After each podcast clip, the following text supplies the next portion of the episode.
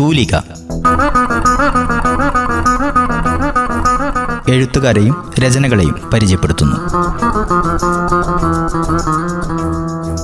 നിർവഹണം സ്വപ്ന രാജേഷ്. നമസ്കാരം പ്രിയ ശ്രോതാക്കളെ. റേഡിയോ മാറ്റൊലി തൊണ്ണൂറ് ദശാംശം നാല് പുതിയൊരു പരിപാടി ശ്രോതാക്കളിലേക്ക് എത്തിക്കുകയാണ് തൂലിക. പ്രധാനമായും ഇത് വയനാട്ടിലെ എഴുത്തുകാരെ പരിചയപ്പെടുത്തുന്ന പരിപാടിയാണ്. ഒരു എഴുത്തുകാരൻ സമൂഹത്തിൽ എഴുത്തുകാരൻ എന്ന നിലയിൽ മാത്രമല്ല കലാ സാംസ്കാരിക സാമൂഹിക രാഷ്ട്രീയ രംഗങ്ങളിലും മറ്റു മേഖലകളിലും സജീവമാകുന്നവരാണ്. അവരുടെ വിശേഷങ്ങളും എഴുത്തു ജീവിതവും ഒക്കെ അവരോട് തന്നെ നേരിട്ട് ചോദിച്ചറിയുന്ന പരിപാടിയാണ് തൂലിക. വയനാട് എന്നത് സാഹിത്യ ലോകത്ത് വലിയ തോതിൽ അടയാളപ്പെട്ടിട്ടുള്ള അല്ലെങ്കിൽ എഴുത്തുകാർ നിരവധിയുള്ള ഒരു സ്ഥലമായി അറിയപ്പെട്ടിട്ടില്ല. ശ്രദ്ധിക്കപ്പെട്ട വയനാട്ടിൽ നിന്നുള്ള എഴുത്തുകാർ വളരെ കുറവാണ്. എങ്കിലും വയനാട്ടിൽ നിന്നുള്ള എഴുത്തുകാർ ഇല്ല എന്നല്ല വയനാട് ഇപ്പോൾ ഈ അടുത്ത കാലങ്ങളിൽ എഴുത്തിൽ വളരെ ശ്രദ്ധേയമായ രീതിയിൽ വളർന്നു വന്നുകൊണ്ടിരിക്കുകയാണ്. ആ എഴുത്തുവഴികളിൽ വയനാടിനെ നയിക്കുന്ന നമ്മുടെ നാടിന്റെ സാമൂഹിക സാംസ്കാരിക രാഷ്ട്രീയ രംഗങ്ങളിൽ ഒക്കെ സജീവ സാന്നിധ്യമായി മാറിക്കൊണ്ടിരിക്കുന്ന നമ്മുടെ പ്രിയപ്പെട്ട എഴുത്തുകാരെയാണ് ഈ പരിപാടിയിലൂടെ നമ്മൾ പരിചയപ്പെടുന്നത്. ചെറുതും വലുതുമായ പുസ്തകങ്ങൾ പ്രസിദ്ധീകരിച്ചവരും സോഷ്യൽ മീഡിയകളിലും മാസികകളിലും ആനുകാലികങ്ങളിലുമൊക്കെ എഴുതാറുള്ളവരുമായ കഴിവുള്ള നിരവധി ആളുകൾ നമ്മുടെ ഈ ജില്ലയിലുണ്ട്. അവരെ ഓരോരുത്തരെയായി ഇന്നും അടുത്ത ദിവസങ്ങളിലൊക്കെയുമായി നിങ്ങൾക്ക് പരിചയപ്പെടുത്തുകയാണ്. വയനാടിന്റെ സാഹിത്യത്തെപ്പറ്റി പറയുമ്പോൾ ഞാൻ കണ്ട അറേബ്യ എന്ന മലയാള ഭാഷയിലെ ആദ്യത്തെ ഹജ്ജ് യാത്രാ വിവരണം എഴുതിയ വയനാട് തരുവണ സ്വദേശിയായ പള്ളിയാൽ മൊയ്തു ഹാജി മുതൽ നമ്മൾ പറഞ്ഞു തുടങ്ങേണ്ടി വരും. അതുപോലെ എടുത്തു പറയേണ്ട മറ്റൊരു വ്യക്തി വയനാട് കോക്കടവ് സ്കൂൾ അധ്യാപകനും സാമൂഹ്യ സാമൂഹ്യപ്രവർത്തകനുമൊക്കെയായിരുന്ന എ ആർ നാരായണൻ നായരാണ്. മാഷിന്റെ ആദ്യ പുസ്തകമായ ഓടയും മുളയും എന്ന പുസ്തകം തന്നെയാണ് വയനാടിന്റെ ആദ്യകാല പുസ്തകങ്ങളിൽ നമുക്ക് ചേർത്ത് വയ്ക്കുവാനുള്ളത് പിന്നീട് എഴുത്തുകാരനും വയനാടിന്റെ സമസ്ത മേഖലകളിലും വിരാജിച്ച ശ്രീ ടി സി ജോണാണ് പിന്നീടങ്ങോട്ട് വയനാട്ടിൽ കൃത്യമായ ഇടങ്ങൾ കണ്ടെത്തിയവരാണ് ശ്രീ കെ ജെ ബേബിയും ശ്രീ ഒ കെ ജോണിയും. കെ ജെ ബേബിയേട്ടന്റെ മാവേലി മന്ത്രം എന്ന പുസ്തകവും അതുപോലെ തന്നെ ഒ കെ ജോണിയേട്ടന്റെ കാവേരിയോടൊപ്പം എന്റെ യാത്രകൾ എന്ന സഞ്ചാര സാഹിത്യവും ഹൃദ്യമായ വായനാനുഭവം സമ്മാനിച്ചവയാണ്. ഇതുപോലെ ഒരുപിടി നല്ല എഴുത്തുകാർ നമുക്കുണ്ട്. ഇന്ന് വയനാടൻ സാഹിത്യം നമ്മുടെ പ്രിയപ്പെട്ട ഷീല ടോമി വരെ എത്തി നിൽക്കുകയാണ്. അവരുടെ വല്ലി എന്ന novel J C B shortlist ചെയ്യപ്പെട്ടിരുന്നു. ഏറെ സന്തോഷത്തോടെയാണ് നമ്മൾ വയനാട്ടുകാർ അത് ഏറ്റെടുത്തിരുന്നത്. അതുപോലെ തന്നെ റേഡിയോ മാറ്റലിയിലൂടെ പ്രചോദനം ഉൾക്കൊണ്ടും ഒരുപാട് പേർ നമുക്കിടയിൽ വളർന്നു വരുന്നുണ്ട്. നിലവിൽ കവിതകൾ എഴുതിക്കൊണ്ടിരിക്കുന്ന ശ്രീമതി നിഷയും അതുപോലെ തന്നെ വംഗഭൂമിക എന്ന യാത്രാവിവരണം പ്രസിദ്ധീകരിക്കാൻ ഒരുങ്ങുന്ന ശ്രീ ബിജു പോൾ കാരക്കാമലയുമൊക്കെ അവരുടെ എഴുത്തുയാത്രകൾ തുടരുന്നു. ഏറെ സന്തോഷത്തോടെ തൂലിക ശ്രോതാക്കൾക്കായി സമർപ്പിക്കുകയാണ്.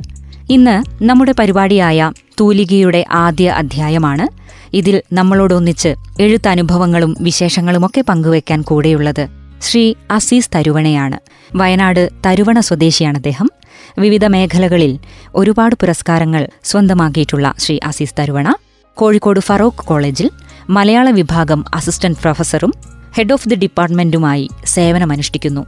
പല മേഖലകളിലും തന്റേതായ വ്യക്തിമുദ്ര പതിപ്പിച്ചു എന്നതാണ് അദ്ദേഹത്തിനെ വ്യത്യസ്തനാക്കുന്നത്. ഇനിയും ഒരുപാട് ഉയരങ്ങൾ കീഴടക്കാനുള്ള ശ്രമത്തിലാണ് അദ്ദേഹം. ഏതായാലും മാഷിന്റെ എഴുത്തുവഴികളെക്കുറിച്ചും ഗവേഷണത്തെക്കുറിച്ചുമൊക്കെ നമുക്ക് നേരിട്ട് ചോദിച്ചറിയാം.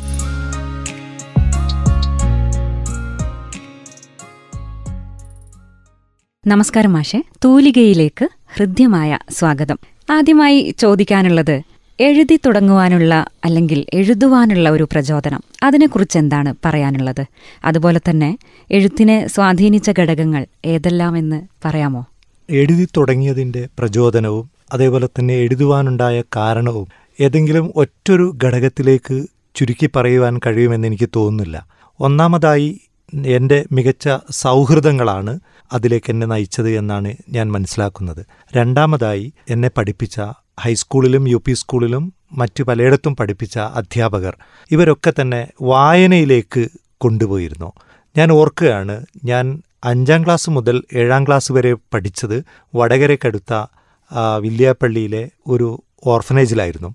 ആ ഓർഫനേജിൽ മനോഹരമായ ഒരു വലിയ ലൈബ്രറി ഉണ്ടായിരുന്നു. ആ ലൈബ്രറിയാണ് എന്നെ വായനയിലേക്ക് ആദ്യം കൊണ്ടുപോകുന്നത്.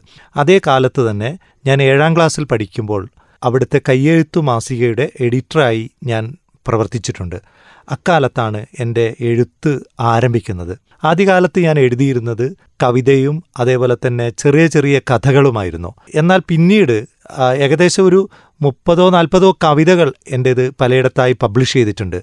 പക്ഷേ പിന്നീട് പി എച്ച് ഡിയിലേക്കൊക്കെ കടന്നതോടുകൂടി എഴുത്തിന്റെ രീതി മാറുകയും ഗവേഷണം എന്നത് എന്റെ ഒരു പ്രധാന മേഖലയായി മാറുകയും ചെയ്യുകയാണ് ഉണ്ടായത്. മാഷിന്റെ പി എച്ച് ഡി ഗവേഷണത്തെപ്പറ്റി ഒന്ന് വിശദീകരിക്കാമോ? ഇതിഹാസ കഥകളുടെ നാടോടി രൂപങ്ങൾ വയനാട് ജില്ലയിൽ എന്നതായിരുന്നു എന്റെ ഗവേഷണ വിഷയം.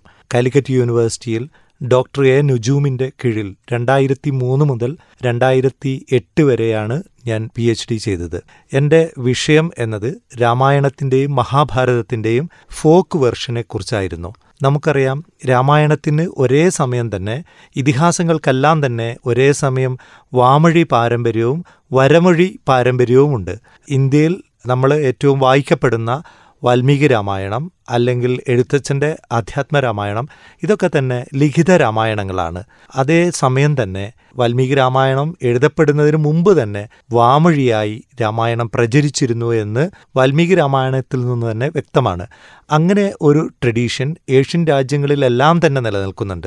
Indonesia Malaysia Philippines China Vietnam Japan തുടങ്ങി ഏഷ്യൻ രാജ്യങ്ങളിലെല്ലാം തന്നെ രാമായണം ഏറിയോ കുറഞ്ഞോ നിലനിൽക്കുന്നുണ്ട്. അവിടങ്ങളിലെല്ലാം തന്നെ ഈ ഒരു രണ്ട് ട്രഡീഷനും നമുക്ക് ഒരേ സമയം കാണുവാൻ സാധിക്കും. വയനാട് ജില്ലയിലും ഈ വാമൊഴി ട്രഡീഷനിലുള്ള കഥകളും അതിനെ ആസ്പദമാക്കിയുള്ള സ്ഥലങ്ങളും മറ്റും കാണാൻ സാധിക്കും. ഇതിനെയാണ് ഞാൻ എന്റെ ഗവേഷണ വിഷയമായി തിരഞ്ഞെടുത്തത്. ഈ ഗവേഷണ വിഷയം തിരഞ്ഞെടുത്തപ്പോൾ ഞാൻ നേരിട്ട ആദ്യത്തെ ഒരു പ്രശ്നം ഇതിനെക്കുറിച്ച് എഴുതപ്പെട്ട ഒരു പുസ്തകവും ഇല്ലായിരുന്നു എന്നതാണ്. അതുകൊണ്ട് തന്നെ മലയാളത്തിലെ കേരളത്തിലെ വാമൊഴി രാമായണങ്ങളെക്കുറിച്ചുള്ള പ്രഥമ പഠനം എന്ന രീതിയിലാണ് എന്റെ ഗവേഷണ പ്രബന്ധത്തെ വായനാ സമൂഹം പിന്നീട് സ്വീകരിച്ചത്. ഇംഗ്ലീഷിലും മലയാളത്തിലും പ്രസിദ്ധീകരിക്കപ്പെട്ട താങ്കളുടെ ഗവേഷണ പ്രബന്ധം എപ്രകാരമാണ് അല്ലെങ്കിൽ എവിധമാണ് വായനാ സമൂഹം സ്വീകരിച്ചത്? എന്റെ ഗവേഷണ വിഷയം ഇതിഹാസ കഥകളുടെ നാടോടി രൂപങ്ങൾ വയനാട് ജില്ലയിൽ എന്നതായിരുന്നു എന്ന് ഞാൻ സൂചിപ്പിച്ചു. അതിനെ ആസ്പദമാക്കി തയ്യാറാക്കിയ പുസ്തകമാണ് വയനാടൻ രാമായണം എന്ന എന്റെ പുസ്തകം. അത് ആദ്യം പ്രസിദ്ധീകരിച്ചത് തൃശ്ശൂർ കറണ്ട് ബുക്സ് ആയിരുന്നു. പിന്നീട് മാതൃഭൂമി ബുക്സ് പബ്ലിഷ് ചെയ്തു. ഇപ്പോൾ അത് ഡി സി ബുക്സാണ് പബ്ലിഷ് ചെയ്യുന്നത്. ഏകദേശം ഏഴ് പതിപ്പുകൾ ഇതിനകം വിറ്റഴിഞ്ഞു കഴിഞ്ഞു. അതുപോലെ തന്നെ ഇംഗ്ലീഷിൽ ദ രാമായണാസ് ഓഫ് വയനാട് എന്ന പേരിൽ ബോംബെയിലെ വികാസ് അധ്യായൻ കേന്ദ്ര ഈ പുസ്തകം പബ്ലിഷ് ചെയ്തിട്ടുണ്ട്. ഈ അടുത്ത കഴിഞ്ഞ വർഷം ആമസോണിന്റെ പബ്ലിക്കേഷൻ വിഭാഗമായ വെസ്റ്റ്ലാൻഡ് പബ്ലിക്കേഷൻ ലിവിംഗ് രാമായണാസ് എന്ന പേരിൽ എന്റെ ഈ പുസ്തകം മറ്റൊരു രീതിയിൽ പബ്ലിഷ് ചെയ്തിട്ടുണ്ട്. കുറച്ചും കൂടെ ആഡ് ചെയ്തിട്ടുണ്ട്. ആദ്യ പുസ്തകത്തിൽ നിന്ന് വ്യത്യസ്തമായി. ആ ഒരു പുസ്തകം വായനാ സമൂഹം വളരെ ആഹ്ലാദപൂർവമാണ് സ്വീകരിച്ചിട്ടുള്ളത്. ലിവിംഗ് രാമായണാസ്. അതാണ് ഞാൻ ഇതിൽ ഏറ്റവും എടുത്തു പറയുന്ന നിങ്ങൾ സൂചിപ്പിച്ച ഇംഗ്ലീഷ് പുസ്തകം.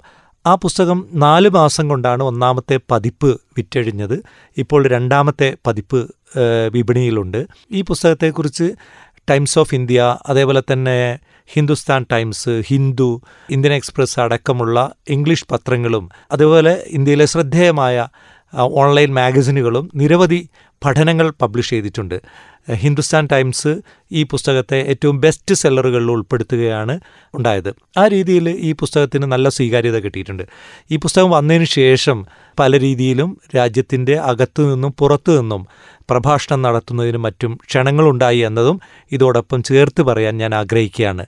സ്കോട്ട്ലാൻഡിലെ ഗ്ലാസ്കോ യൂണിവേഴ്സിറ്റിയിൽ ഇരുപത് ദിവസം ഇൻവൈറ്റഡ് ലെക്ചറിന്റെ ഭാഗമായി എനിക്ക് പോകുവാൻ സാധിക്കുകയുണ്ടായി.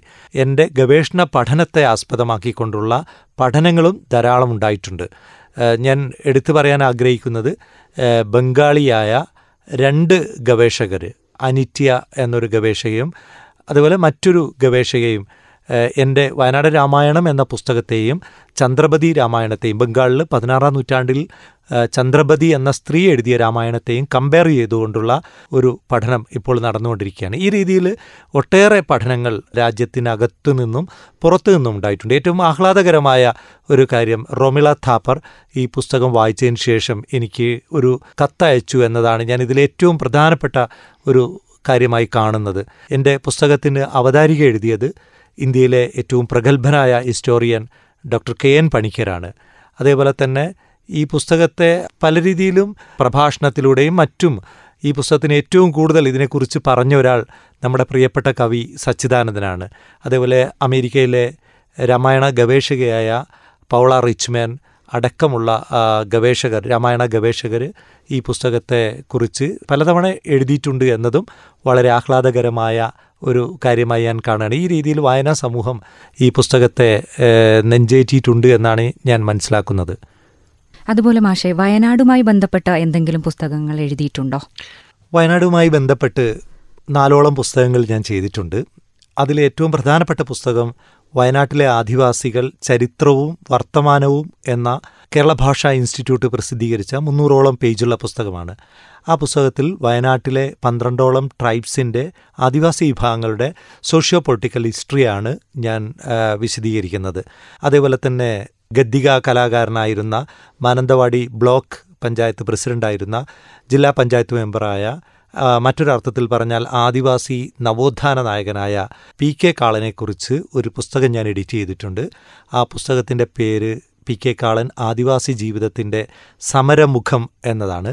ഈ അടുത്ത രണ്ട് മൂന്ന് മാസം മുമ്പ് ചിന്ത പബ്ലിഷേഴ്സ് ഗോത്ര പഠനങ്ങൾ എന്നൊരു പുസ്തകവും കൂടി പബ്ലിഷ് ചെയ്തിട്ടുണ്ട്. ഇങ്ങനെ രണ്ട് മൂന്ന് മൂന്നോ നാലോ പുസ്തകങ്ങൾ വയനാടുമായി ബന്ധപ്പെട്ട് തന്നെ ഞാൻ ചെയ്തിട്ടുണ്ട്. മറ്റൊരു പുസ്തകം വയനാടൻ രാമായണം എന്ന പുസ്തകമാണ് തീർച്ചയായും വയനാട് എന്നത് ഏറെ പഠിക്കപ്പെടേണ്ട ഒരു മേഖലയാണെന്ന് ഞാൻ മനസ്സിലാക്കുകയാണ്. തീർച്ചയായും. വയനാടിന്റെ എഴുത്തു പാരമ്പര്യത്തെ ഒരു ഗവേഷകൻ എന്ന നിലയിൽ എങ്ങനെയാണ് വിലയിരുത്തുന്നത്? വയനാട് എന്നത് ഇപ്പോഴും വേണ്ടത്ര പഠിക്കപ്പെട്ടിട്ടില്ലാത്ത ഒരു പ്രദേശമാണ് എന്നാണ് ഞാൻ മനസ്സിലാക്കുന്നത്. വയനാടിന് ഒരു നീണ്ട കാലത്തെ ചരിത്രമുണ്ട്. ഇടക്കൽ ഗുഹയുടെ ഒരു പഴക്കം വെച്ച് നമുക്ക് പറയാൻ പറ്റും. ഇടക്കൽ ഗുഹയെക്കുറിച്ച് ആദ്യം പഠനം നടത്തിയ ഫോസറ്റ് അതേപോലെ ഹുഡ്സ് കേസരി ബാലകൃഷ്ണപിള്ള എച്ച് ഡി സംഘാലിയ ഇവരൊക്കെ പറയുന്ന ഒരു നിഗമനം ആറായിരം വർഷത്തിലേറെ പഴക്കമുണ്ട് ഇടക്കൽ ഗുഹയിലെ ചിത്രങ്ങൾക്ക് എന്നാണ്. അങ്ങനെയാണെങ്കിൽ അത് കേരളത്തിന്റെ ഒരു അടിയാധാരമാണ് എന്ന് നമുക്ക് പറയുവാൻ കഴിയും. അത്രയേറെ പഴക്കമുള്ള ചിത്രങ്ങൾ മറ്റെവിടെയും ഉള്ളതായിട്ട് എനിക്കറിയില്ല കേരളത്തിൽ. ഇടക്കൽ ഗുഹയിലെ ലിഖിതങ്ങൾക്ക് അക്ഷരങ്ങൾക്ക് പല പുലിതാനന്ദകാരി എന്നൊക്കെ എഴുതി വച്ചതിന് മൂവായിരം വർഷത്തിലേറെ പഴക്കമാണ് ഗവേഷകർ അനുമാനിക്കുന്നത്. അങ്ങനെയാണെങ്കിൽ കേരളത്തിൽ നിന്നുള്ള ഏറ്റവും പഴക്കമുള്ള എഴുത്തിന്റെയും വരയുടെയും ഒരു പാരമ്പര്യം നമുക്ക് ഇടക്കൽ ഗുഹ ചേർത്ത് വെച്ച് പറയുവാൻ സാധിക്കും. അതുപോലെ തന്നെ മലയാളത്തിലെ മണിപ്രവാള സാഹിത്യത്തിലെ ഏറ്റവും ശ്രദ്ധേയമായ കൃതിയാണ് ഉണ്ണിയച്ചി ചരിതം. ഏകദേശം അറുന്നൂറ് വർഷങ്ങൾക്ക് മുമ്പ് എഴുതപ്പെട്ട ആ പുസ്തകത്തിൽ തിരുനെല്ലിയും തൃശ്ലേരിയും അതുമായി ബന്ധപ്പെട്ട പ്രദേശങ്ങളുമാണ് അനാവരണം ചെയ്യുന്നത്. അങ്ങനെയാണെങ്കിൽ ആ കൃതിയിൽ പറയുന്ന സ്ഥലനാമങ്ങളും പ്രദേശങ്ങളും ഒക്കെ വെച്ച് നോക്കുമ്പോൾ ഈ സ്ഥലങ്ങളൊക്കെ ഏറെ പരിചിതനായ ഒരു വ്യക്തിയാണ് ആ ഒരു കാവ്യം എഴുതിയത് എന്ന് പറയേണ്ടി വരും.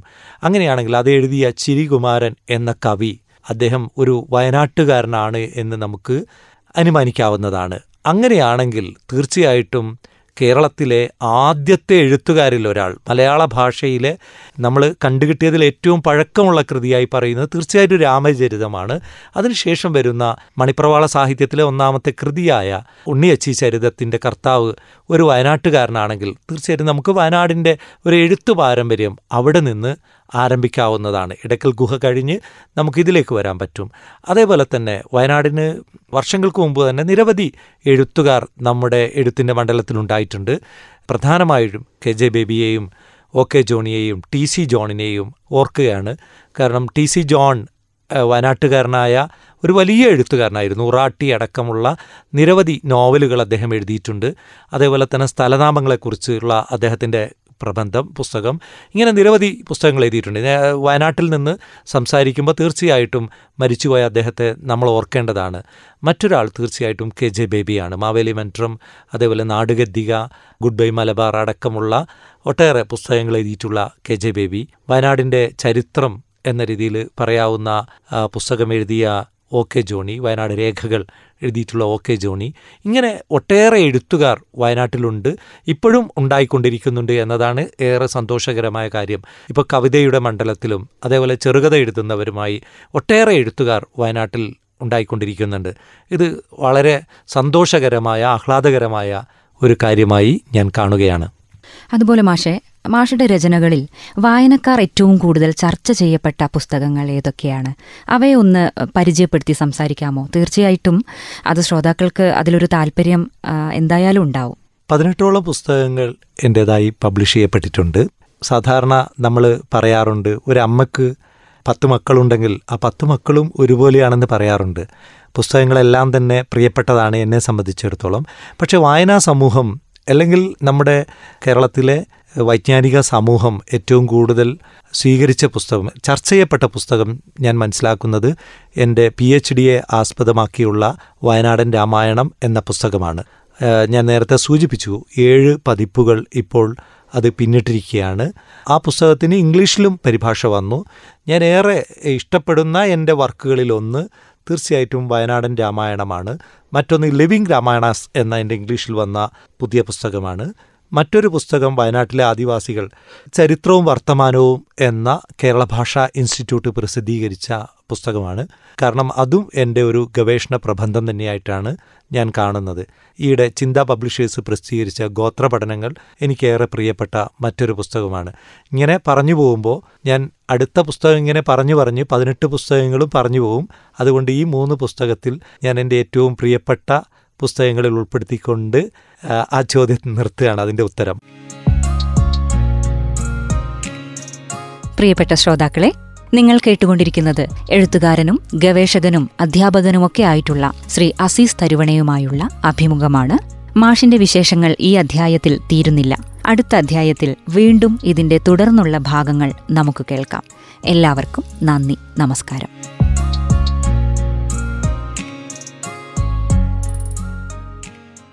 നിർവഹണം സ്വപ്ന രാജേഷ്. തൂലിക.